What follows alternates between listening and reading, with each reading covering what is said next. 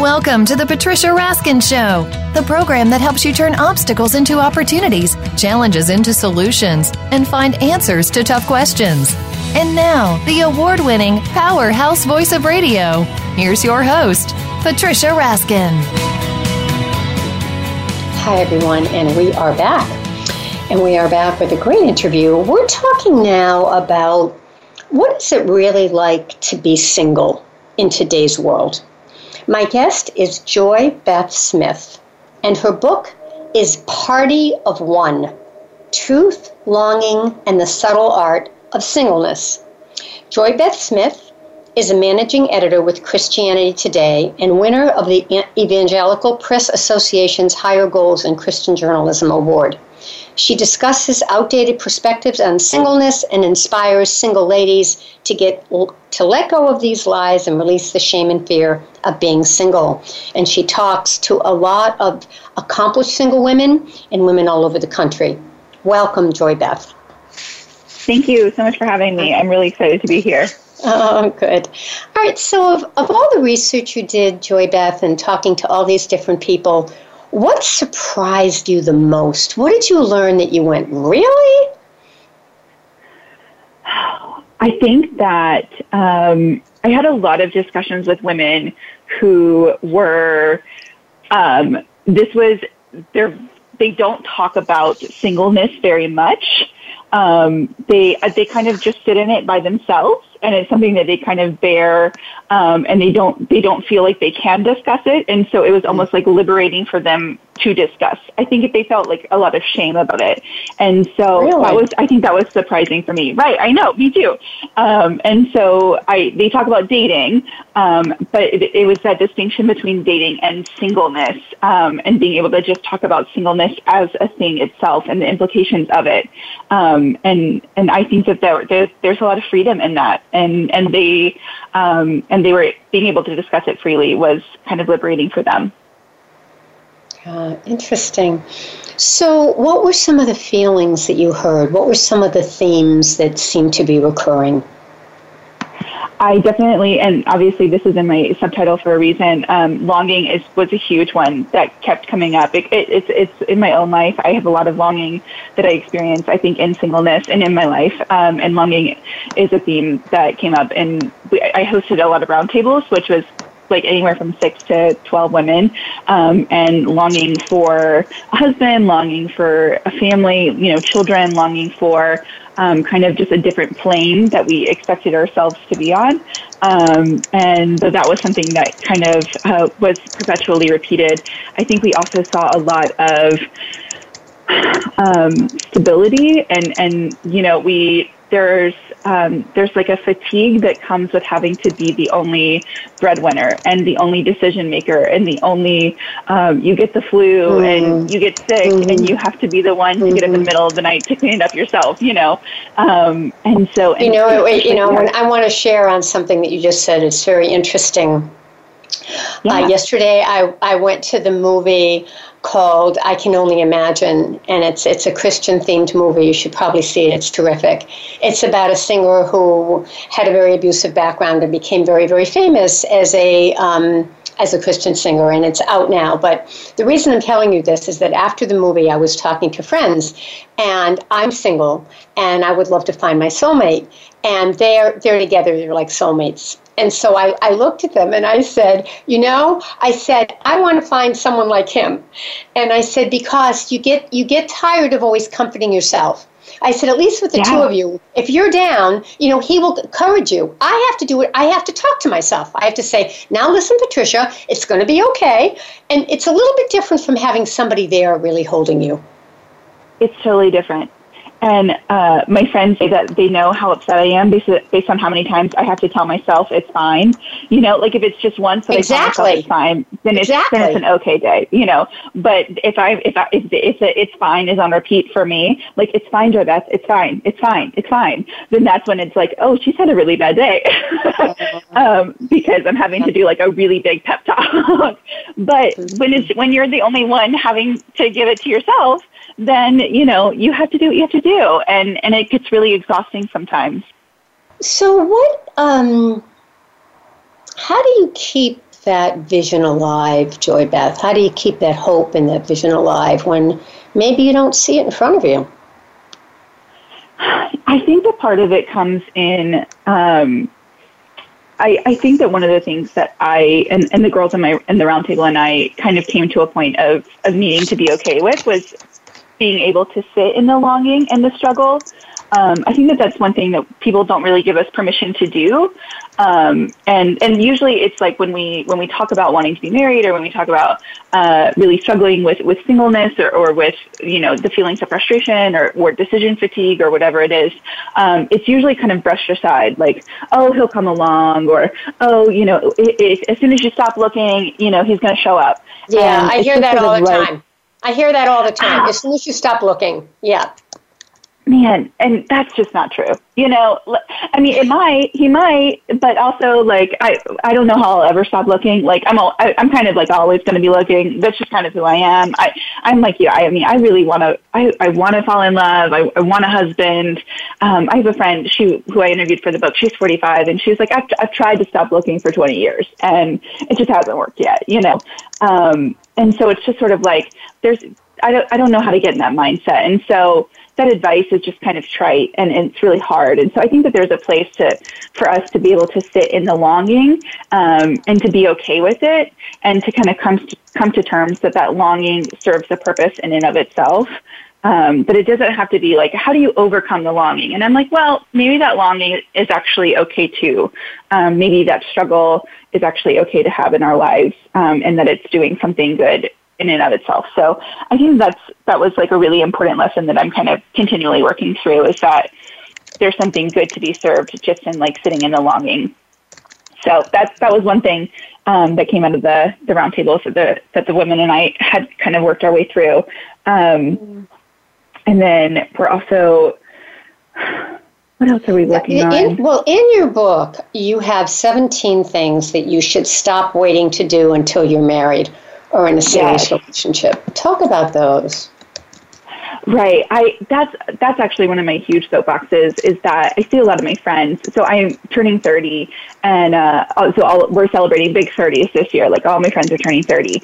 And it's kind of this realization I think for many of us. I mean, many of us are still single and you know have PhDs or master's degrees or you know are really accelerating in our career and um and yet we're still like maybe living in houses without paintings even hung on the walls, or we are in a place where we could buy a house, but we're choosing not to because we're scared to death that maybe a husband will come along and he won't like the house we bought, you know? Um, and so it's this kind of place where we're like, I am so eager for us to stop looking at singleness as a holding pattern before marriage. Uh, we, you know, if you really love those dishes and you don't know if your husband, your potential husband, maybe one day won't like them, you should still get those dishes today. And if you are loving this house and you hate wasting money on renting, then you should go and buy that cute little house because I hate the idea that we are just waiting for something that may or may not ever come when you could still be like investing in the life that you have right now. And maybe that's through buying things or maybe it's through doing a lot of like really intense therapy or maybe it's through yeah. like, going to yeah. Cancun with your girlfriends. Yeah, I think, I think that's very true. Really I think things. I remember, I mean, I'm a different generation, I'm a boomer, but I remember hearing, you know, from particularly from my mother, she'd say, well, wait, wait until you're, you know, wait till you're settled. Wait till. And one day I woke up and I said, what am I waiting for? You know, why do I keep waiting? And I think I think that was the thinking, particularly then. And my mom's the same way. She is really funny because it's sort of like I um I really want to go to Acapulco. That's where my parents took their honeymoon and she's like, I think it'll make such a great honeymoon spot. And I'm like, but mom, like I want to go now, you know? Like yeah. I really yeah. I I kind of yeah. want to what what if I never get married and then I never get to go? Uh, what what a tragedy it would be to keep putting off these things in the hopes of what if and then I waited my whole life and I'm 45 or 55 or 65 and I don't have nice dishes and I've never lived in a house I've owned and I've never visited these places and I've never built a community that's worth having. Yeah. Yeah, absolutely. Well, so I mean, these are things that what you, what you're saying, and in the book is live your life. That's what I'm hearing you say. Absolutely. And, and I understand, and it's not in a way to, that denigrates the value of marriage or to people who don't want to be married. I, I mean, I, you know, obviously if you don't want to be married, then you shouldn't be living your life anyway. But this, it, my message really is to women like me who want to be married and who are, you know, who are kind of in that waiting in the middle, like I, I just kind of, I'm trying to wait on a man and trying to figure out what I'm doing until then. And it's like, I under, I understand that that's what we want. I understand that you kind of feel like you're living this this B life when what you want is the A life. But, you know, you can still have an A life. Like you aren't, this isn't a, a second rate life that you're reduced to because you don't have this thing that you want. And I think that it's made mm-hmm. worse when we attach things to marriage that don't have to be attached to marriage, like mm. dishes and vacations and deep community, you know. Um, we, we kind of attach these other things to it that don't necessarily come with the marriage package. Um, but we, we kind of think that they do. Like, oh, I can't, I can't take that vacation. But you can. And mm-hmm. would it be better with a husband? I mean, maybe, but you don't have a husband. So you should take it anyway. Mm-hmm. Yeah, so, so important. All right, we're going to take a quick break, and when we come back, we're going to talk more to Joy Beth Smith about her book, Party of One Truth, Longing, and the Subtle Art of Singleness. And again, um, Beth uh, Joy Beth Smith is a managing editor with Christianity Today and winner of the Evangelical Press Association's Higher Goals in Christian Journalism Award. And uh, she's been published in the New York Times and Washington Post and many others. You're listening to The Patricia Raskin Show right here on VoiceAmerica.com. America's Voice. We'll be right back.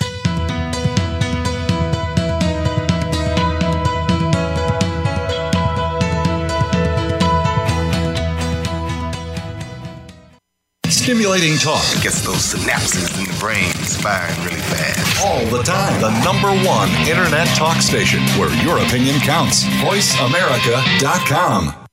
Are you or someone you know interested in attending college? With both college tuition and college enrollment up 60% since 2002, there is a lot of competition, and careful planning needs to be a part of the process. Tune in to Getting In, a college coach conversation hosted by Elizabeth Heaton and featuring a team of college coach experts. We'll bring you the tips, techniques, and know how to navigate the road to college and do so the smart way.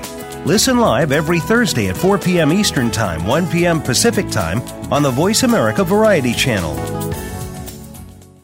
There are so many ways to get your message out into the world. Why wouldn't you use as many media outlets as possible to promote your book, your business, or your brand? So, how will you do it? Where will you start? I'm Paula Rizzo. And I'm Terri Trespicio. Join us every week on Lights Camera Expert Unleash Your Expertise. We'll show you how to get the media attention you and your brand deserve. Listen every Monday at 3 p.m. Eastern, noon Pacific on Voice America Variety. Are you ready for a disaster? If you are like many people in the world, that answer may sadly be no. Disasters happen unexpectedly to people just like you every day. Tune into Preparing for the Unexpected with business continuity and disaster planning expert Alex Fullick. The show will not only help you better prepare for a disaster itself, but also to prepare you, your place of employment, and community for the aftermath, emotionally, financially, and with a better level of awareness and a stronger feeling of resiliency. Tune in Thursdays at 9 a.m. Eastern Time, 6 a.m. Pacific Time on the Voice America Variety Channel. Follow us on Twitter at VoiceAmericaTRN. Get the lowdown on guests, new shows, and your favorites. That's VoiceAmericaTRN.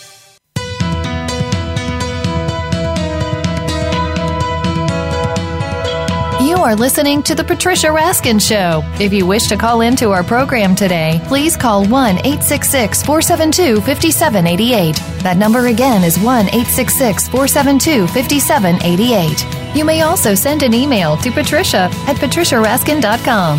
Now, back to the Patricia Raskin Show. Hi, everyone, and we are back. We are talking about being single with Joy Beth Smith. Her book is Party of One Truth, Longing, and the Subtle Art of Singleness. Joy Beth Smith is a managing editor with Christianity Today, and she is the winner of the Evangelical Press Association's Higher Goals in Christian Journalism Award. And she's been published in the New York Times and Washington Post. And she is writing this book. She's talked to lots of women ages like 20 to 45 and giving us a lot of information. Welcome back, Joy Beth. Thank you so much. All right, what about? Well, I'm going to ask you about sex, but I think I'm going to ask you about online dating first. What about online dating? What do you think?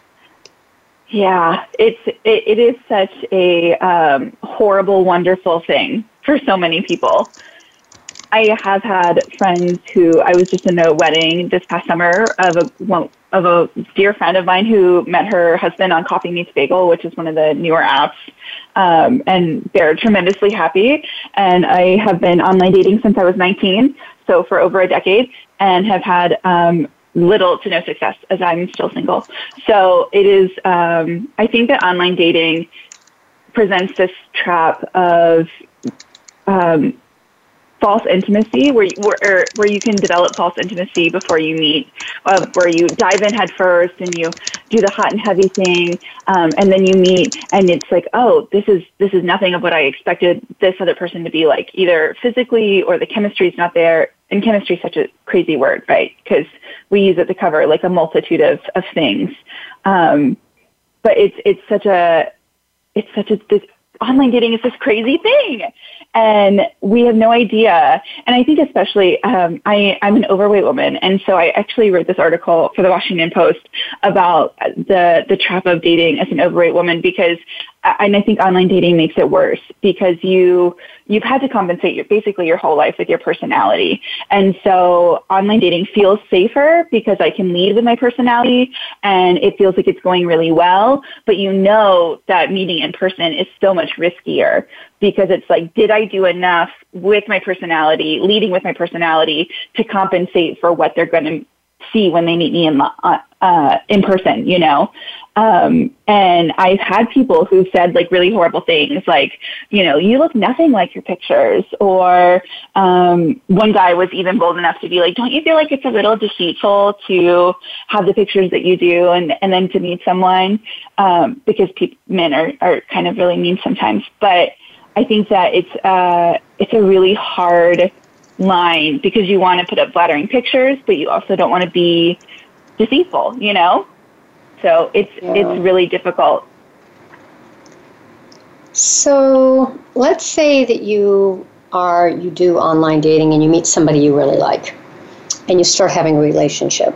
What what are you hearing about sex, basically?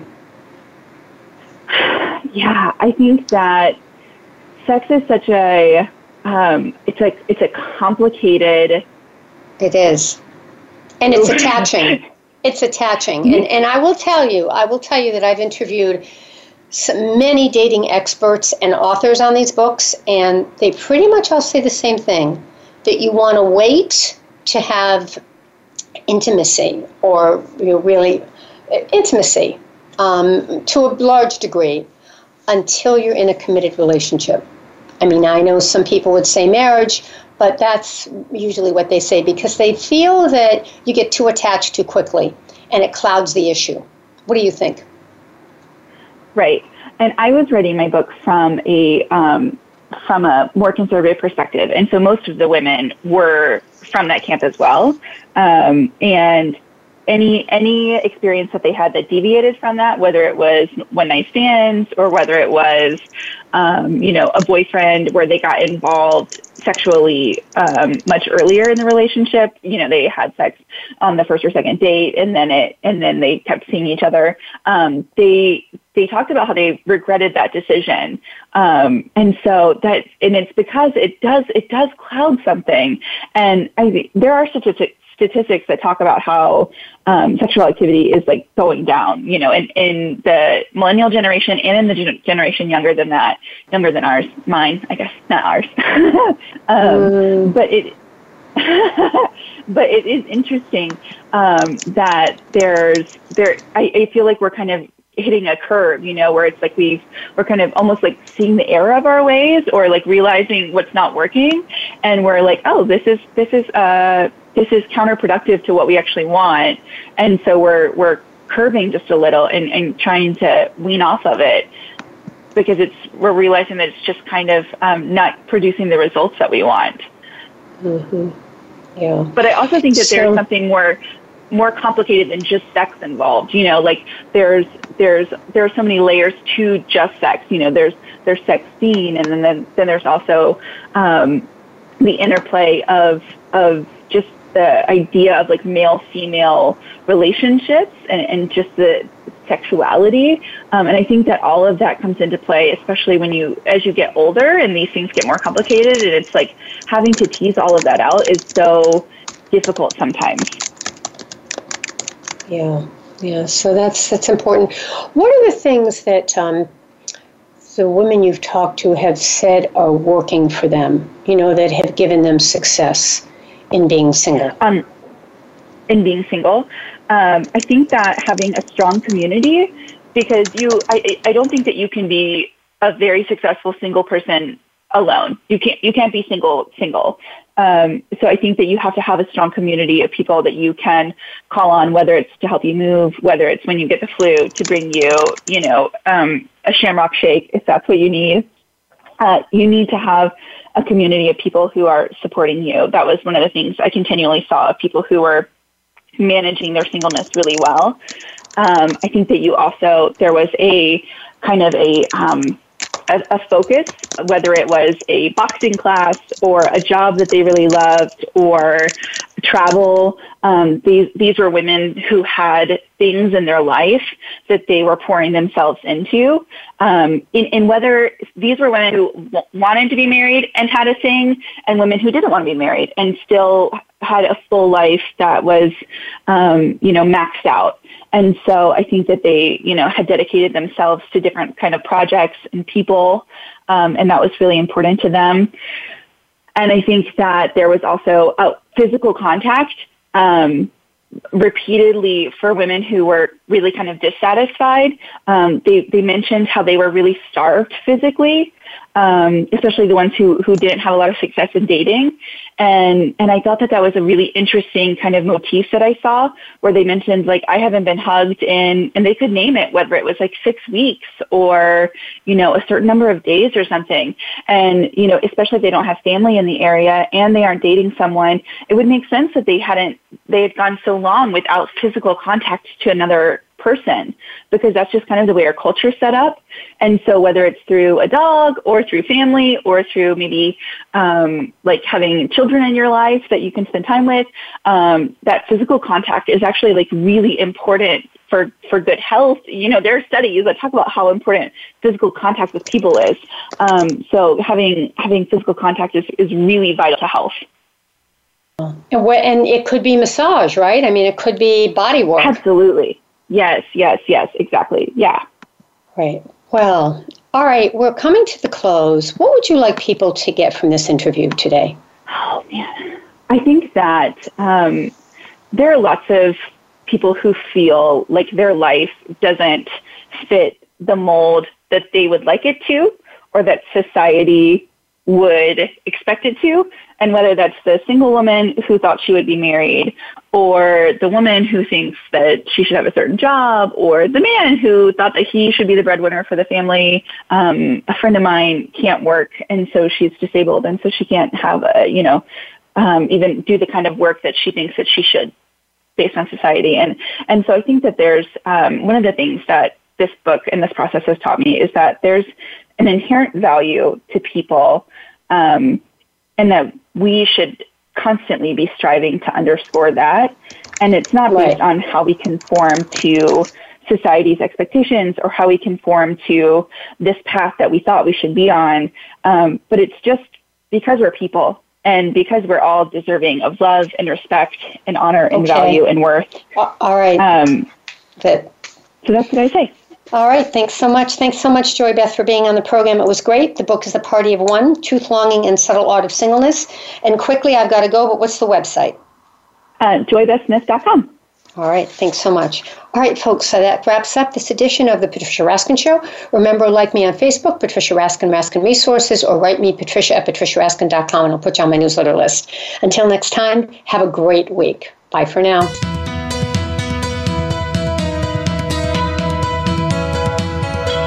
Thank you for tuning in to this week's edition of The Patricia Raskin Show. Be sure to join Patricia Raskin and another amazing guest next Monday at 2 p.m. Eastern Time, 11 a.m. Pacific Time on the Voice America Variety Channel. Have an outstanding week.